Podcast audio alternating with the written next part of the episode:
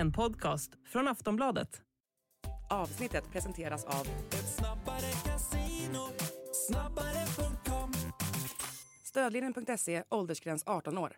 Hej och välkommen till Höjd beredskap, en podd från Aftonbladet Ledare. Idag pratar vi om ryska oligarker, rätt personer att driva Gotlandsfärjorna. Och så lite om Donald Trump. Vad var det han egentligen sa när han pratade om att han tyckte folk skulle betala mer till NATO, annars kunde ryssarna ge sig på dem. Och så lite utrikesdeklaration. Gjorde Tobias Billström ett bra jobb? Eller inte? Välkommen! Vår beredskap är god.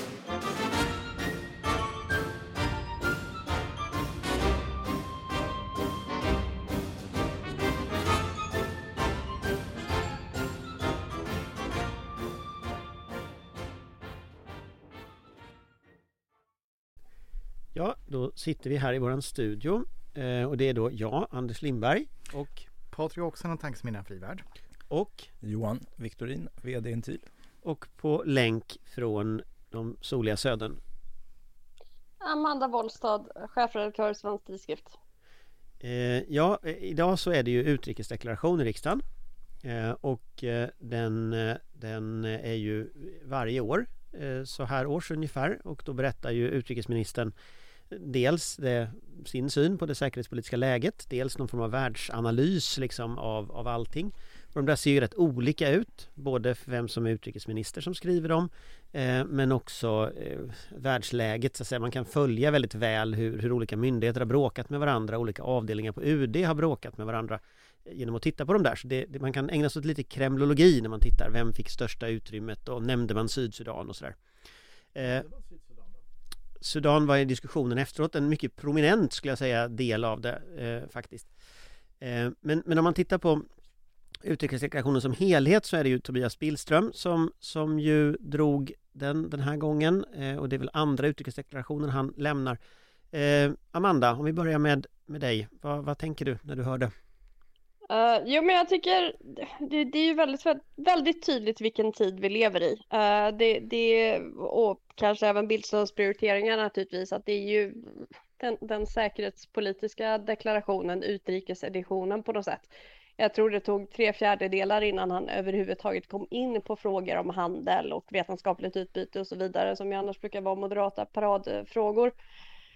Eh, jag tycker att han var väldigt tydlig, inte minst i sin inledning. Han hade till att börja med eh, ett av de här Sverige, flag, pinsen med svenska och ukrainska flaggan på kavajslaget, vilket ju satte tonen.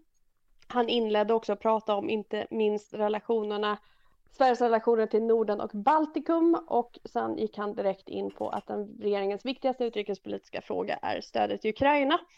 Eh, och att man inte tvekar ett ögonblick i den frågan utan kommer fortsätta det stödet eh, så länge det krävs. Han avslutade även utrikesdeklarationen med att återigen understryka regeringens stöd till Ukraina.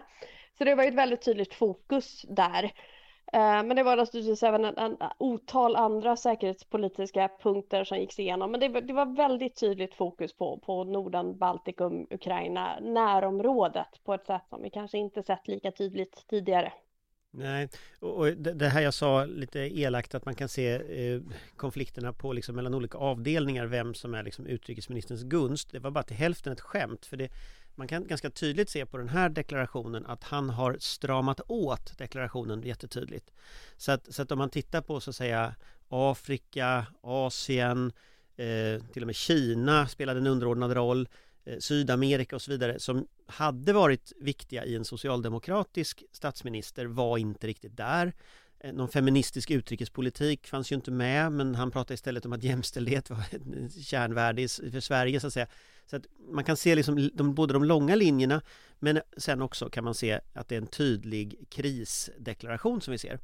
Och, och ser vi då på, på det som jag funderade på mycket på när jag lyssnade det var ju liksom vad har hänt med den säkerhetspolitiska doktrinen? Eh, och där kan man väl ganska tydligt säga att Sverige har ingen säkerhetspolitisk doktrin just nu. Eh, nyckelmeningen om jag letade efter någon, den var väl liksom att vi är NATO-allierade och att vi visar ledarskap i liksom våran region och sen att Ryssland under överskådlig tid kommer att utgöra ett, ett, ett problem för svensk säkerhet. Men att liksom pussla i de här olika delarna blir inte riktigt en doktrin utan det här blir mera så här att jag får känslan av att den säkerhetspolitiska doktrinen är att när problem uppstår då ska vi lösa dem. Och det är inte särskilt mycket till doktrin. Eh, det var väl mitt intryck. Sen håller jag med dig om de andra delarna att Ukraina var väldigt tydligt och det var bra. Han la ju också i och för sig, apropå Kina som inte gav sån större uppmärksamhet egentligen, så var han ju också ganska tydlig med att man där uppenbarligen avser driva en EU-linje och följa en EU-linje i relationen till Kina. Eh, att man kanske inte ska frifräsa så mycket just den frågan och det är väl kanske rimligt eh, så länge man är drivande i EU i frågan. Där kan man ju lyssna också på debatten efteråt när Joa Forsell då som är eh, utrikespolitisk talesperson för Liberalerna gick ju direkt ut och pratade om att han ville ha en annan politik till Taiwan och han ville ha en, han erkände inte Palestinas ambassad som en ambassad och liksom så att, så att det fanns ju en opposition inom regeringsalternativet som var intressant. Och just när det gäller Taiwan så undrar jag om den där EU-linjen verkligen har så starkt stöd i Sverige att vi bara ska ägna oss åt EU-linjen. För där tror jag ganska många vill ha en närmande till Taiwan.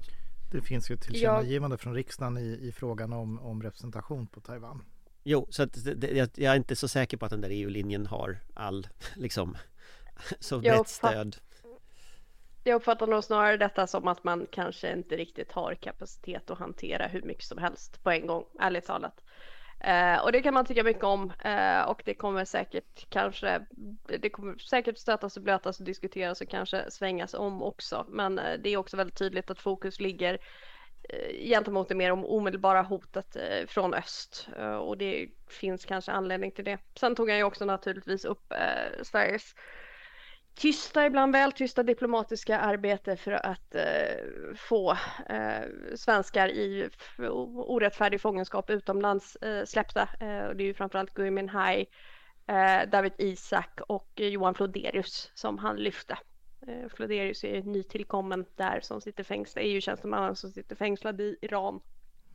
Och där kan man väl också konstatera att tiden de här har suttit fängslade visar väl på effektiviteten i den här idén om tyst diplomati kan jag spontant tänka. De ja, å som, andra sidan. Ja, de lyssnare som... Svår... Ja, nu är vi helt otajmade Amanda, du och jag. Jag tänkte bara flika in och säga att de lyssnare som inte har sett Dips på SVT kan ju göra det och David Isak-rummet. Mm. Sen finns ju också ett bekymmer med att vara en liten stat i det här fallet. Att eh, man hade ju önskat att vi hade mindre mindre tysta former av, av eh, mer direkt diplomati att ta till. Men det är ju inte alltid så himla lätt när det gäller den här typen av stater när man är liten. Men om vi tänker lite kring utrikesdeklarationen, jag vet inte Patrik? Nej men det, det jag bara konstaterar är ju att det är välkommet med fokuset på Ukraina, eh, fokuset på närområdet Norden-Baltikum. Det är välkommet.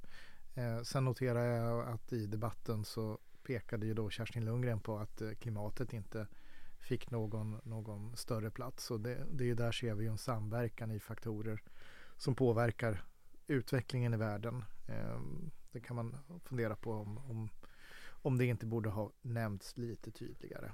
Man kan väl säga att riksdagens uppfattning om det här fokuset verkar ju ha varit att de inte hade något som helst intresse av att följa det. För resten av debatten handlade ju om andra frågor, till exempel Israel, Gaza, klimat, eh, diverse olika konflikter. Till och med Västsahara kom upp på slutet i debatten som var. Så att, så att riksdagen verkade inte hålla med riktigt om att de bara ville prata om utrikesdeklarationen utan de pratade om liksom allt annat som gick att prata om kan man säga. Ja men där är ju som så att många riksdagsledamöter kan ju då ha lite olika särintressen eller särperspektiv och då lyfter man det gärna då. Man tar det gärna det kan vara partiets käpphäst, det kan vara en väljargrupp som man står nära eller, eller ett personligt intresse. Så att eh, det blir ju, det man håller med om är ju ingenting man tar upp i debatten. Johan? Nej, jag har tyvärr inte hunnit ta del av varken deklarationer eller debatten så att jag passar. Ja, Sen ska vi också säga apropå debatten att det var ju också en väldigt stor enigheten kring stödet till Ukraina var ju också väldigt, väldigt stort. Eh, Johansson som ju hade den första repliken till exempel var, inledde ju med att han var helt enig med regeringen om detta och att man har en egen riksdag bakom sig och så vidare. Så just den frågan behöver kanske inte diskuteras så mycket heller eftersom alla faktiskt är relativt överens. Anders, var du på plats i riksdagen? Ja. Eh, det hände ju lite saker på läktarna där. det hände mycket saker på läktarna. Eh, Det var ju protester kopplat till Gaza som hände på läktarna. Eh, Och Israels ambassadör var faktiskt där också. Så, så det var en, en eh, viss, skulle jag säga, viss oordning faktiskt från de här demonstranterna. Eh, Och det var också en demonstration i morse. Så att man kan se ganska tydligt hur eh, Palestina, eh, Gaza blir en del av svensk inrikespolitik. Eh, och där finns det ju ett dilemma tycker jag, när det, som är ganska tydligt. Att idén med riksdagsdebatten är ju inte att det är folk på läktaren som ska delta i debatten. Så att här finns ju ett uppenbart, ett uppenbart problem. Sen, sen så tycker jag, sen kan jag personligen tänka att när man ser, jag har ju en gång också arbetat liksom på UD och sett hur processen inifrån går till, eh, att ta fram de här. Eh, jag, jag kan tänka mig att, att det har varit en ganska hårda konflikter när det gäller allting som inte kom med. För det är ju väldigt mycket av svensk utrikespolitik som inte är en del av detta. Även om liksom i detaljer så finns liksom alla detaljerna med, eller många detaljer med. Men jag kan tänka mig att det skulle nog behövas en del uppföljningsseminarier. Eh, till exempel så säger utrikesministern att Sverige i år uppfyller NATOs 2, eller 2 målet till, till försvars, eh, försvarsbudgeten. Eh, och då, då pratar han ju om, om att det här ska uppfylla av NATO sättet att räkna och sen hoppar han över hela det faktum att regeringen i verkligheten har skjutit fram till 2028 när det ska uppnå det här med svenska eh, Eh, det svenska sättet att räkna och att det är väldigt mycket pengar som det då skiljer. Så här tror jag att Finansdepartementet har varit inne och spökskrivit en del av, av utrikesdeklarationen vilket jag väl personligen kan tycka är lite så här knepigt. Så det, det fanns några sådana saker man kunde fånga upp om man var konnässör så att säga. Ja, men den, den spinnen har ju varit under en längre tid från regeringen. Att man glömmer bort att man har svikit sitt vallöfte och sen så kör man då NATO-siffran så att det framstår för de som inte kan det här på djupet. Nej, och det är ju en ren bluff. Så. Jag jag satt i morse hade en chatt om detta på aftonbladet.se som ni kan läsa om ni läser på tidningen. Där just folk tar upp det här i regeringsspinnet. Så uppenbarligen har regeringsspinnet om att de minsann visst levererar pengar nått så långt så att folk sitter i våran chatt och liksom kommenterar. Så jag får sitta och rätta och liksom lägga in debattartikeln som regeringspartierna skrev där de lovade detta som liksom en länk och sådär. Så det- det här är ju någon form av liksom ja, bokföringsfiffel som de håller på med. Vi får Problem- kanske ha ett uppföljande räkneavsnitt. Problemet för Sverige, alltså inte bara regeringen utan Sverige, är ju att det finns en 50% risk att det kommer en revisor till makten i USA i januari 2025 som kommer titta på vad hade man betalt in eh, i sina försvarsutgifter när jag blev vald till president. Ja, och då är det ju NATO-valutan han kommer att titta på men det ger ju inte en effekt på, på svensk det man lovar Det ger ju ingen förs ökad försvarsförmåga att man räknar in moms. Alltså det, det är ju liksom det här, det är ett grundproblem som finns i detta. Och där tänker jag, jag vet inte, vi, sk- jag tänkte vi skulle faktiskt lite snyggt glida över till Trump här. Eh, så, så, så vi kommer liksom över till det via Johan. Eh, ska vi säga, vad, vad är det Trump har sagt då? Vi, det kom ju ett uttalande här i veckan. Eh, Johan, du var ju på, på det här. Vad är det Trump har sagt nu? Jo men det han sa, eh, nu var det väl ett litet klipp i det där men, men eh, han eh, tog upp den här historien som har varit innan och, om att ett stort statsöverhuvud i Europa hade frågat honom om de skulle få hjälp av USA och sen hade han sagt att de inte gör det. Och i själva verket så uppmuntrar jag Ryssland till att göra vad fan de vill. Eh, det var ju liksom budskapet. Och sen kommer det då en debatt som handlar kan eh, Trump ta USA ut ur NATO och sånt. Och jag tycker ju att den debatten är rätt så överflödig. För det är inte det som är problemet. Det problemet är ju inte vad han gör utan vad han inte gör. Det vill säga att budskapet är att vi kommer inte göra någonting. Han har alltså förmågan att ringa eh, till Commander Yukon i Stuttgart, alltså den amerikanska generalen som för befälet över alla amerikanska styrkor i Europa och säga ni får bara försvara er i självförsvar. I övrigt ska ni inte göra någonting. Han kan tala om att amerikanska eh, stabsofficerare inte ska jobba i, i eh, NATOs staber. Han skulle till och med kunna göra som fransmännen gjorde. Att dra ut USA ur det militära samarbetet i NATO och ändå vara kvar i NATO. Så det här blir liksom debatten som har varit så här långt sedan han sa det i Sverige och i Finland har varit lite grann att man blir lite formalistiskt och sånt kring att det är jättesvårt att gå ut ur NATO. Men det är inte det som är grejen utan det är vad gör han för att underminera säkerheten som ju NATOs generalsekreterare Stoltenberg snabbt var ute och påpekade att det här är väldigt farligt både för amerikanska soldater och soldater och civilbefolkningen i Europa. För det här, det här ifrågasätter det är så avskräckningsdoktrinen som NATO vilar på ytterst. Patrik. Och de så att säga, tidsangivelser som olika företrädare har gett om hur lång tid tar innan Ryssland är redo att utmana NATO och gå i krig. Eh, och det bygger då på att den ryska upprustningen nu går snabbare än vad, vad man hade hoppats på. Då var ju senast Danmark eh, ute och sa tre år, tre till fem år. Också Kaja Kallas i Estland sagt. Det har norska säkerhetstjänsten också sagt, eh, polackerna har sagt det. Det bygger ju då på att USA är som USA är idag. Inte med den Trump som du beskriver här Johan. Och det är där alla gör en felbedömning i hur mycket tid finns det om det värsta skulle hända. Och där kommer vi in på vad Charles Salonis Pasternak på FIA, Finska utrikespolitiska institutet, har sagt. Eh, och jag tror att han formulerar sig någonting i stil med, här får jag be Charles om ursäkt om jag citerar honom fel, men någonting i stil med att det är ju bra att använda 2024 om man är reservist i Finland till att komma i form till 2025. Men, men om man tittar på konkret det som, det som Trump, det som är liksom underliggande berättelsen här som Trump har Det är ju berättelsen om att ingen annan betalar för NATO. Och det är ju klart att, att där, där, det, det, är ju många, alltså Europa har inte betalt sina räkningar Det har inte Sverige gjort heller. Eh, Tittar vi på situationen när Trump faktiskt kan sitta i Vita huset Så worst case är ju att han vinner. Då sitter han där om mindre än ett år. Vad hinner man göra på ett år? Givet den, den hotbild som faktiskt nu tonar upp sig? Johan? Ja, man hinner ju göra en hel del. Man hinner ju förbereda så att man kan växa exempelvis. Eh, man hinner göra en massa miljötillstånd. Och regeringen kan, har ju ganska stort manöverutrymme egentligen, även enligt miljöbalken, att gå in och ändra i saker och ting och påskynda processer eh, om man så önskar. Eh, man kan skjuta till pengar, man kan kalla in till repetitionsövningar. Det finns mycket man kan göra. Men om man inte gör det utan kör det enligt svensk vanlig förvaltningsmodell tillsammans med svenska myndigheter som inte förstår det här som kör på som att det är ja, som det var en gång i tiden när det var evig fred i sikte och solen sken. Ja, då kommer vi inte göra så mycket. Amanda? Nej, men det är ju rätt som de säger. Jag tror att man vill, vill man verkligen så kan man göra betydligt mer än man gör. Men, men då måste man, det, det är ju det här vi, det känns som vi pratar om varannan podd och har gjort sedan vi började för jag vet inte hur många år sedan. Att, att det, det måste till en sense of urgency. Man måste förstå att det är bråttom. Att det är väldigt bråttom. Eh, och där har vi frågor som till exempel miljötillstånd, eh, olika personalfrågor och så vidare. Det är liksom inte det är inte läge att ta finliret och gå den klassiska svenska byråkratiska vägen utan man måste ta genvägar. Man måste peka med hela handen. Någon måste ta ansvar för att faktiskt se till att saker blir gjorda.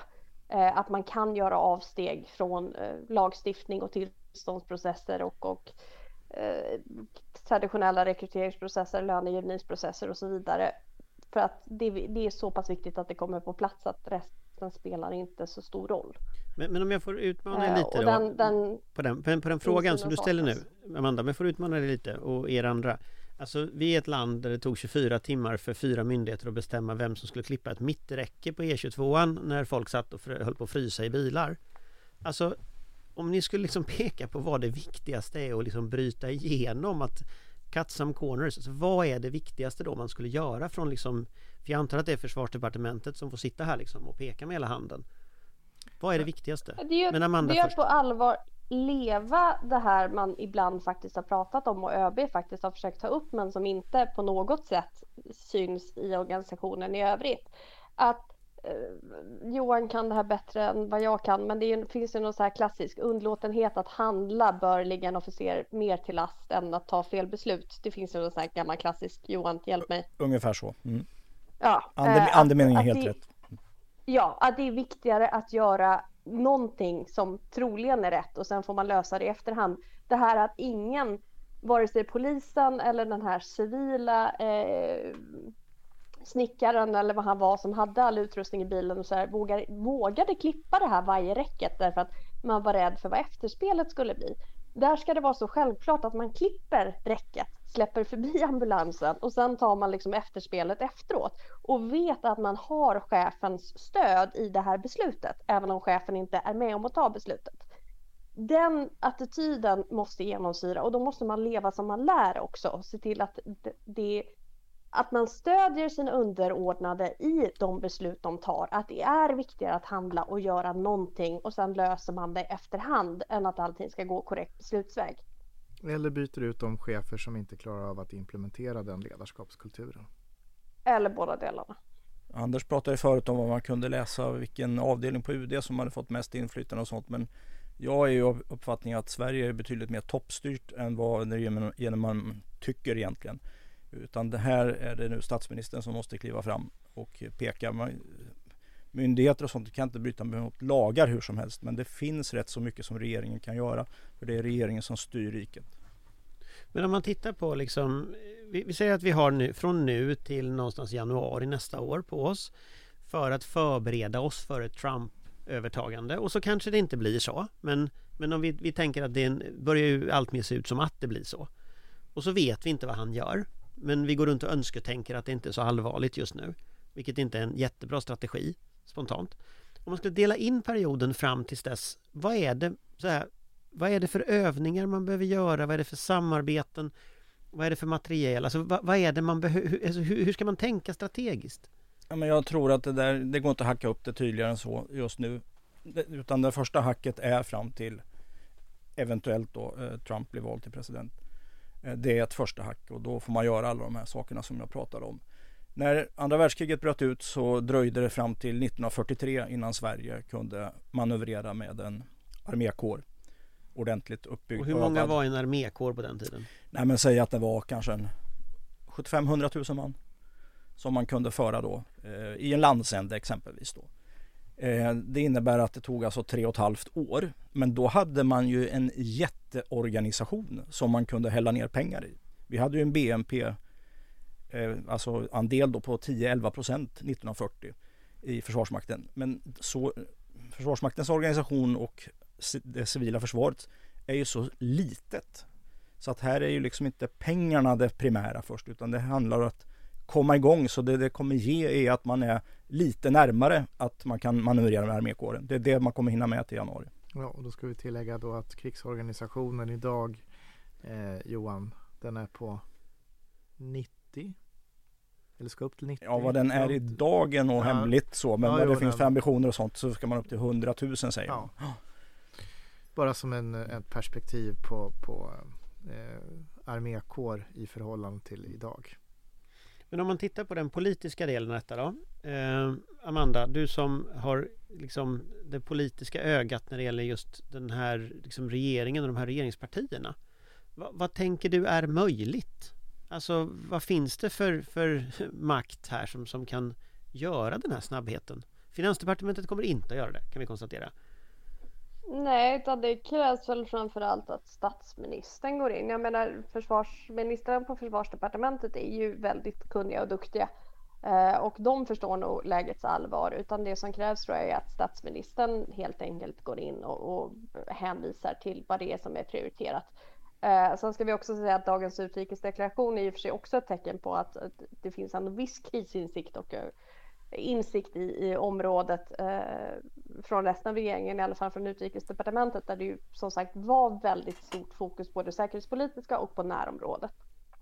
Så att eh, ja, det är väl statsministern som måste in och peka med hela handen och se till att även övriga ministrar, eh, inklusive finansen, men även ministrar med ansvar för saker som eh, infrastruktur och annat förstår att detta är en, inte bara en prioriterad fråga utan den prioriterade frågan. Johan? Nej, och sen tycker jag då att eh, regering och opposition på seniornivå behöver, alltså socialdemokrater och moderater, ta underhandskontakter med varandra och i typ seminarieform gå igenom lite kort vad skulle vi behöva göra om vi ska bilda en samlingsregering. Alltså man liksom kan resonera igenom de tankarna för vi kan sitta i en jävligt dålig situation här om ett, två år framåt. Mm. Ja, och då, då, har man inte tid när, när liksom det som folk säger skiten träffar fläkten, då har man inte tid. Då blir det dåligt. Vi har fortfarande den typen av överväganden har vi fortfarande tid med. Men, men om man lämnar detta ämne lite grann, för jag ju komma tillbaka till det, så tänkte jag en annan fråga som vi skulle prata om, eh, som är lite mindre än detta. Eh, det är Gotlandstrafiken. Men den hänger ju ihop. Men den hänger ihop, för om man ska ta ett så här fallexempel på var det tar ett dygn för någon att klippa upp ett mitträcke, så är det ju så att det där har ju liksom det där har ju varit i, i, i säck innan det kom, kom i påse. Så att det har bygger ju på en planeringskultur och en kultur på myndigheterna som inte funkar. Här har vi ett ganska fantastiskt exempel faktiskt på precis samma sak. Patrik? Ja, och det är ju samma myndighet, Trafikverket, som är inblandad i, i det här. Och eh, det är ju Gotlandstrafiken ska upphandlas igen. Eh, och eh, i den första upphandlingsförsöket som man gjorde så fick man ju bakläxa och fick göra om i fjol för då hade man inte tänkt någonting på säkerhet och säkerhetsaspekter i upphandlingen. Eh, vilket, eh, ja, man, man, man kan undra hur, hur, hur det är ställt egentligen då, att man kan göra det. Men då gör man det och sen kommer man tillbaka och så kommer man tillbaka med en upphandling där upphandlingarna ska då vara inne den 29 februari, det är ganska snart. Där man inte ställer krav på svenskflaggade fartyg. Och det är här det blir lite, lite känsligt där Trafikverket tycks tro att man kan via avtal säkerställa att man kan förfoga över fartyg från annan flaggstat. Eh, vilket det aldrig finns sådana garantier. Den andra flaggstaten kan ju med sin säkerhetslagstiftning då rekvirera fartyg om det händer någonting eller om man gör bedömningen att risken är för stor i området och då drar man tillbaka det. Trafikverket tror också att man kan trafi- eh, krigsplacera eh, utländsk besättning och det kan man om de är folkbokförda i Sverige. Vi kan alltså krigsplacera folk enligt allmän tjänsteplikt om de är folkbokförda i Sverige. Men det är inte säkert att en utländsk besättning väljer att vara folkbokförd i Sverige om de kommer in och jobbar till exempel. Och eh, sen har vi ju då befälsfrågan till exempel och då är det ju som så man tänker sig att en kapten skulle behöva då ha lite mer information och vara lite mer eh, eh, högre betrodd och att det kanske skulle vara en säkerhetsklassad tjänst. Eh, då måste ju det vara en svensk medborgare. Eh, och här kolliderar ju det med, med EU-upphandlingsregler där Trafikverket väljer att läsa det här med de glasögon som eh, är från en annan tidsålder. Och eh, det här skapar stora risker för, för hybridverktyg eller för sårbarheter eh, av olika slag. Men om man tydliggör detta lite bara för att göra det mer begripligt så är det ju så att, att Gotlandsfärjorna är ju den stora sättet att komma till Gotland både för människor och fordon. Ja, och för Försvarsmaktens förstärkningar, för... förnödenheter och så vidare. Ja, och enligt då förfogandelagen som du, du implicit hänvisar till som man ju kan ta i en, an, riksdagen kan, kan aktivera den i en, kris, en krigssituation. Eh, och då så, så kan man alltså beordra Gotlandsfärjan att åka.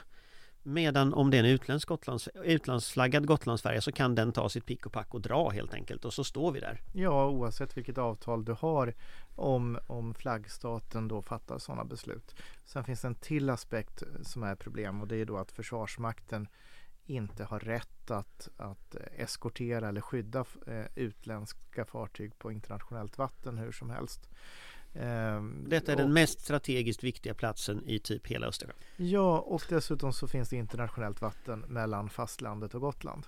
Ehm, så, ja. så där är vi. Jag kan ju höra säkringarna gått här flera gånger om borta på Jakobsgatan eh, och, i, och på Lidingövägen också för den delen. Alltså och då det, menar Johan Då menar jag Försvarsdepartementet och jag menar Försvarsmaktens högkvarter. Förlåt att jag tjatar. Ja, det är rätt. Eh, men det jag tänkte säga då och Eh, jag såg att infrastrukturministern hänvisade också då till EU-regler, för det har man kommit överens om. Men det finns ju faktiskt en artikel i fördraget, nummer 346.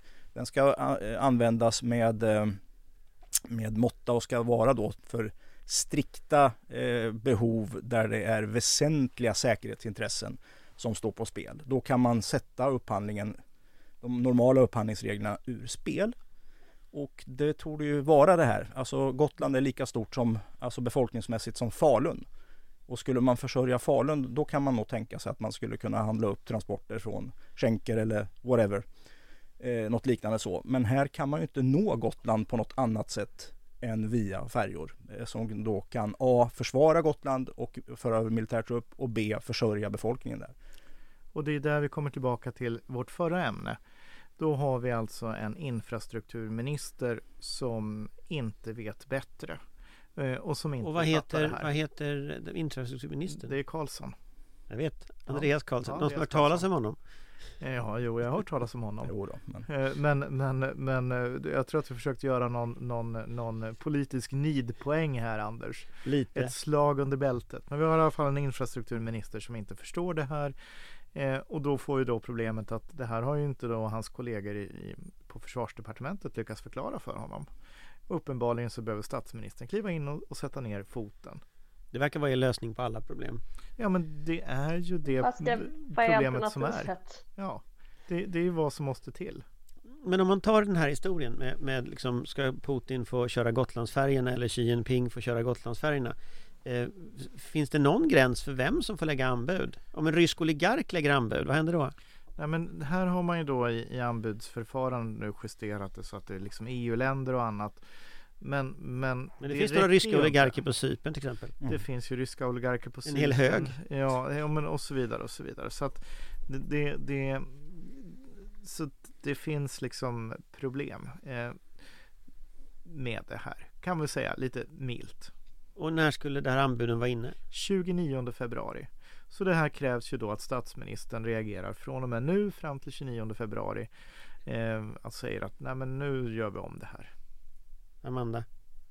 Nej, men jag är helt enig. Det är liksom ingenting att tillägga. Det här behöver stoppas. Eh, Och det är så tydligt att de här avstegen som, som Johan nämner är uppfyllda i det här fallet. Och detta är ju också en fråga om vi nu ska prata i internationellt samarbete. Gotland är ju strategiskt viktigt för fler än eh, oss. Eh, Så detta är ju också ytterst en fråga om, om hur vi faktiskt tar vår del av säkerhetsansvaret för Östersjön. Ehm, Och då blir det lite jobbigt för Billström som betonar eh, det nordisk-baltiska och så vidare och så vidare.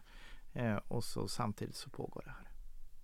Men, men om vi tittar på eh, det här så sker det ju inom ramen för Eh, kriget i Ukraina. Jag tänkte som en avslutande ämne eftersom det här blev många olika ämnen eftersom dagen är som den är med, med utrikesdeklaration och allting. Eh, så, så ser vi ju det här hända mot liksom en bakgrund av ett ständigt mer och mer problematiskt säkerhetsläge. Eh, så att liksom frågan om de ryska oligarkerna och Gotlandsfärjorna blir ju liksom i ett säkerhetspolitiskt sammanhang. Hur ser läget ut skulle du säga just nu Johan? Det har ju varit Ukraina har ju varit i nyheterna ganska mycket på senare tid av alla möjliga skäl. Inte minst ny ÖB och sånt där. Ja, Zelenskyj har ju valt att göra en eh, kraftig ommöblering av den militära ledningen. Eh, och eh, det får vi väl avvakta utfallet och se hur, vad det blir. Men sen har ju Ukraina haft framgångar. Så sent som idag eller i natt så har man ju skjutit sönder en ytterligare ett ryskt landstigningsfartyg, en Ropusha, nere i Svarta havet. Så att, eh, och det, det kommer ju Sverige till gagn också kan man ju säga. Eh, eftersom eh, då minskar ju landstigningshotet mot Sverige om tre år. För det tar lite tid att bygga nya fartyg och så. Så att där är det ju bra och det har vi ju sett den trenden tidigare. Men å andra sidan då så, så har Ukraina det jobbigt på marken just nu. Så Ryssland pressar på, är på gång att inleda mindre offensiver. Sen när vädret blir bättre framåt maj, juni så kommer nog ryssarna ta i ordentligt skulle jag tro. Men å andra sidan, eh, vi har då eh, stridssättet försvar som är starkare och som kanske till och med är just nu eh, med eh, olika drönare och sådana saker ännu starkare än vad det normalt sett brukar räknas som. Så att faktorn att slå om från försvar från rysk sida till anfall kommer göra att effektiviteten kommer gå ner ganska mycket också. Så vi får hoppas att Ukraina kan hålla emot i avvaktan då på att eh, stöd från USA och Europa kommer fram i tid. För här kommer vi till det här paketet som har fastnat Ja. i amerikanska kongressen. Som ju är Trump som ligger bakom. Som Trump ligger bakom. Om det sitter fast där, Ja. vad betyder det för Ukraina konkret? Ja, det betyder att, att den, den eh, amerikanska pengakranen och den amerikanska liksom stödet eh, rent psykologiskt försvinner ju och det betyder ju väldigt mycket. Det kan man till del kompensera med, med europeiskt stöd då och det får vi väl se ett uttryck för att, att eh, på, alltså både regering och opposition är så överens om att vi måste fortsätta och till och med öka stödet till Ukraina och det är väldigt välkommet så men där, för att hänvisa till Amanda då, så är vi fortfarande ett ganska litet land. Så länder som Tyskland måste ju liksom börja röra på sig ordentligt när det gäller det här stödet. Skicka kvalitativa vapen som Taurus-robotar som kan slå ut markmål exempelvis långt bort. Och framförallt måste vi då öka produktionen för att klara det här Ja. uthålligt. Eh, vi måste kunna försörja både Ukraina och rusta oss själva. Så att det är ju fortfarande så här lång tid efter det fullskaliga angreppet så har vi inte kommit riktigt igång. Det går för långsamt. Men om man tittar på den här obalansen, att liksom Ryssland ställer om till krigsekonomi. Hur långt skulle ni säga att vi har kommit till att ställa om, alltså de europeiska eh, vapensmedjorna, det liksom europeiska försvaret till också lite mer av krigsekonomi? Till exempel, man har ju ökat så att säga produktionen och, och så. Alltså, hur, högst, högst 10 procent. Högst 10 procent. Ja, vi, har, Fem. vi, har, vi, har, vi har ökat eh, inom befintliga ramar och beställningsdelar. Vi har inte växlat. Och om vi säger att vi har ökat 5-10% nu, hur mycket behöver man öka för att liksom svara mot Ryssland när man tänker på att deras ekonomi är mindre och så vidare? Konkret, var, var är liksom nivån? Alltså, det vi går måste- inte att svara på ja. det. eh, På Hur det långt är ett snöre? Eh, Ja, men där- därför att i den här ekvationen så har du ju Ryssland får vapen från Iran och Nordkorea. Eh, Ryssland får komponenter från Kina. Eh, Och det som är intressant då, och här framför allt ur en rysk synvinkel, så är man besatt av styrkejämförelser. Alltså var kan jag vara överlägsen min motståndare och när kan jag vara det? Så även om vi då skulle ställa om så skulle det ta lång tid att ställa om det här till och det ska vi kanske, jag vet inte om jag vill föreslå att vi ska ställa om till krigsekonomi men vi borde ju liksom ta några steg åt det hållet i alla fall när vi ser att, att den här motståndaren gör det. Eh, och eh, då innebär det att om vi gör en perfekt plan och så säger vi att om 2030 då är vi minsann uppe i 5 miljoner artillerigranater per år i EU.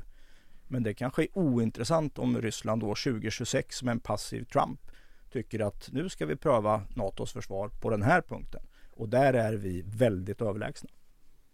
och det är det riskscenariot som Ja. finns. Och, och om vi tittar på det vi faktiskt behärskar själva. Vi behärskar ju till exempel att köpa in materiel. Alltså man kan ju köpa in, nord, de har nordkoreanska granater, man kan köpa in sydkoreanska till exempel. EU har pengarna. Ja, fast eh, det är ju väldigt mycket granater som måste köpas då. Får inte glömma bort att en del av den ammunition som Ukraina har fått och robotar från eh, Europa. Det är ju ur våra egna ganska små lager i sammanhanget. Så det är ju både Ukraina måste ha nya grejer men vi måste också fylla upp våra egna lager för en eventuell konfrontation med Ryssland. Så att det är ju väldigt stor skuld. Så att det, lite grann kan man faktiskt hamna i samma situation som vi gjorde under andra världskrigets start.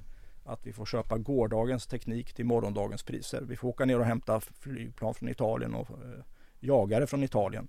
För det var det som fanns på marknaden då. Så att här är det, ja, det är till att jobba på.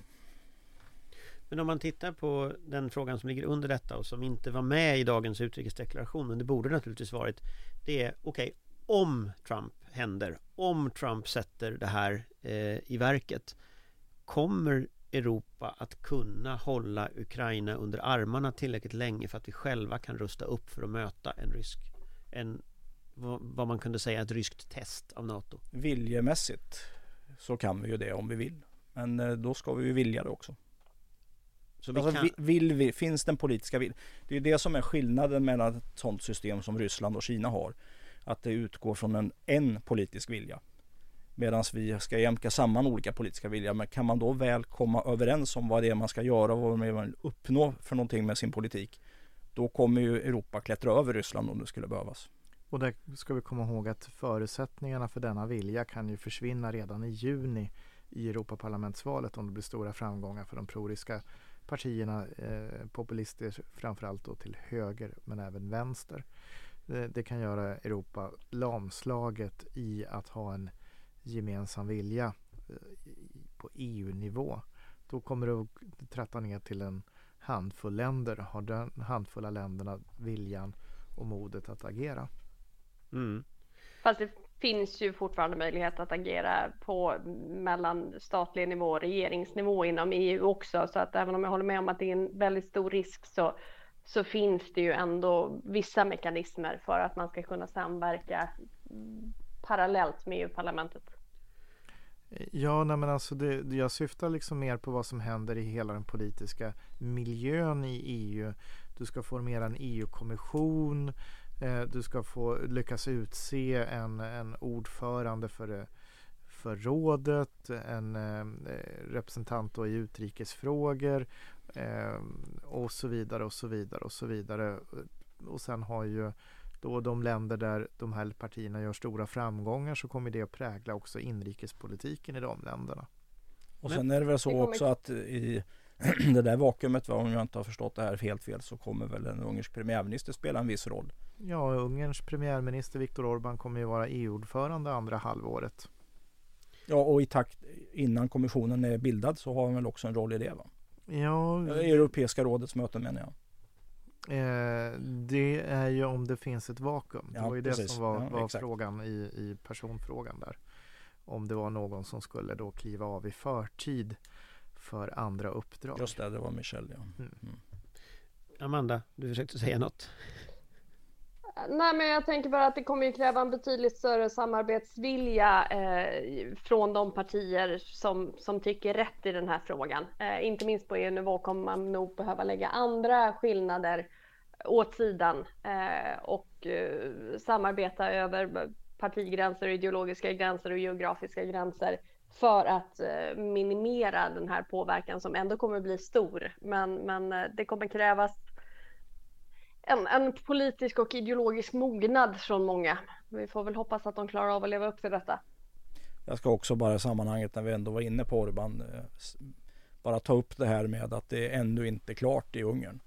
Eh, med det som har hänt med att den ungerska presidenten har fått avgå och att det ser ut att vara talmannen som är väldigt, väldigt negativ och som ska kontrasignera eh, parlamentets beslut eh, som interims, som riksföreståndare får man ju kalla det för då.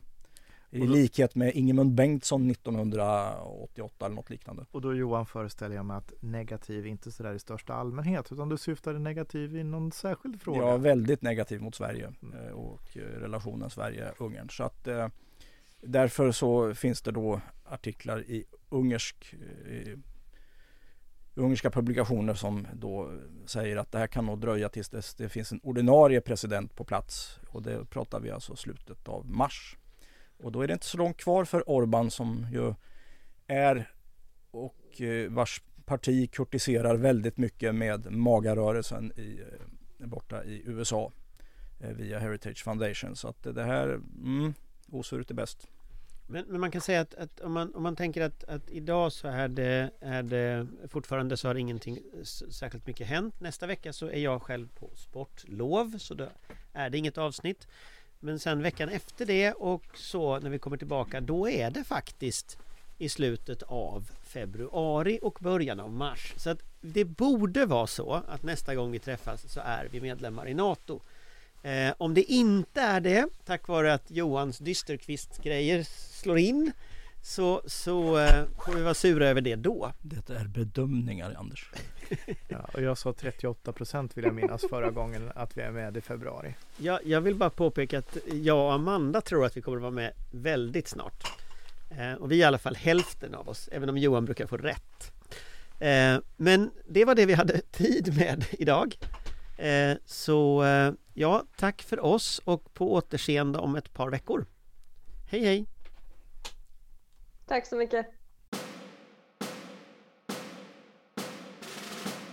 Vår beredskap är god.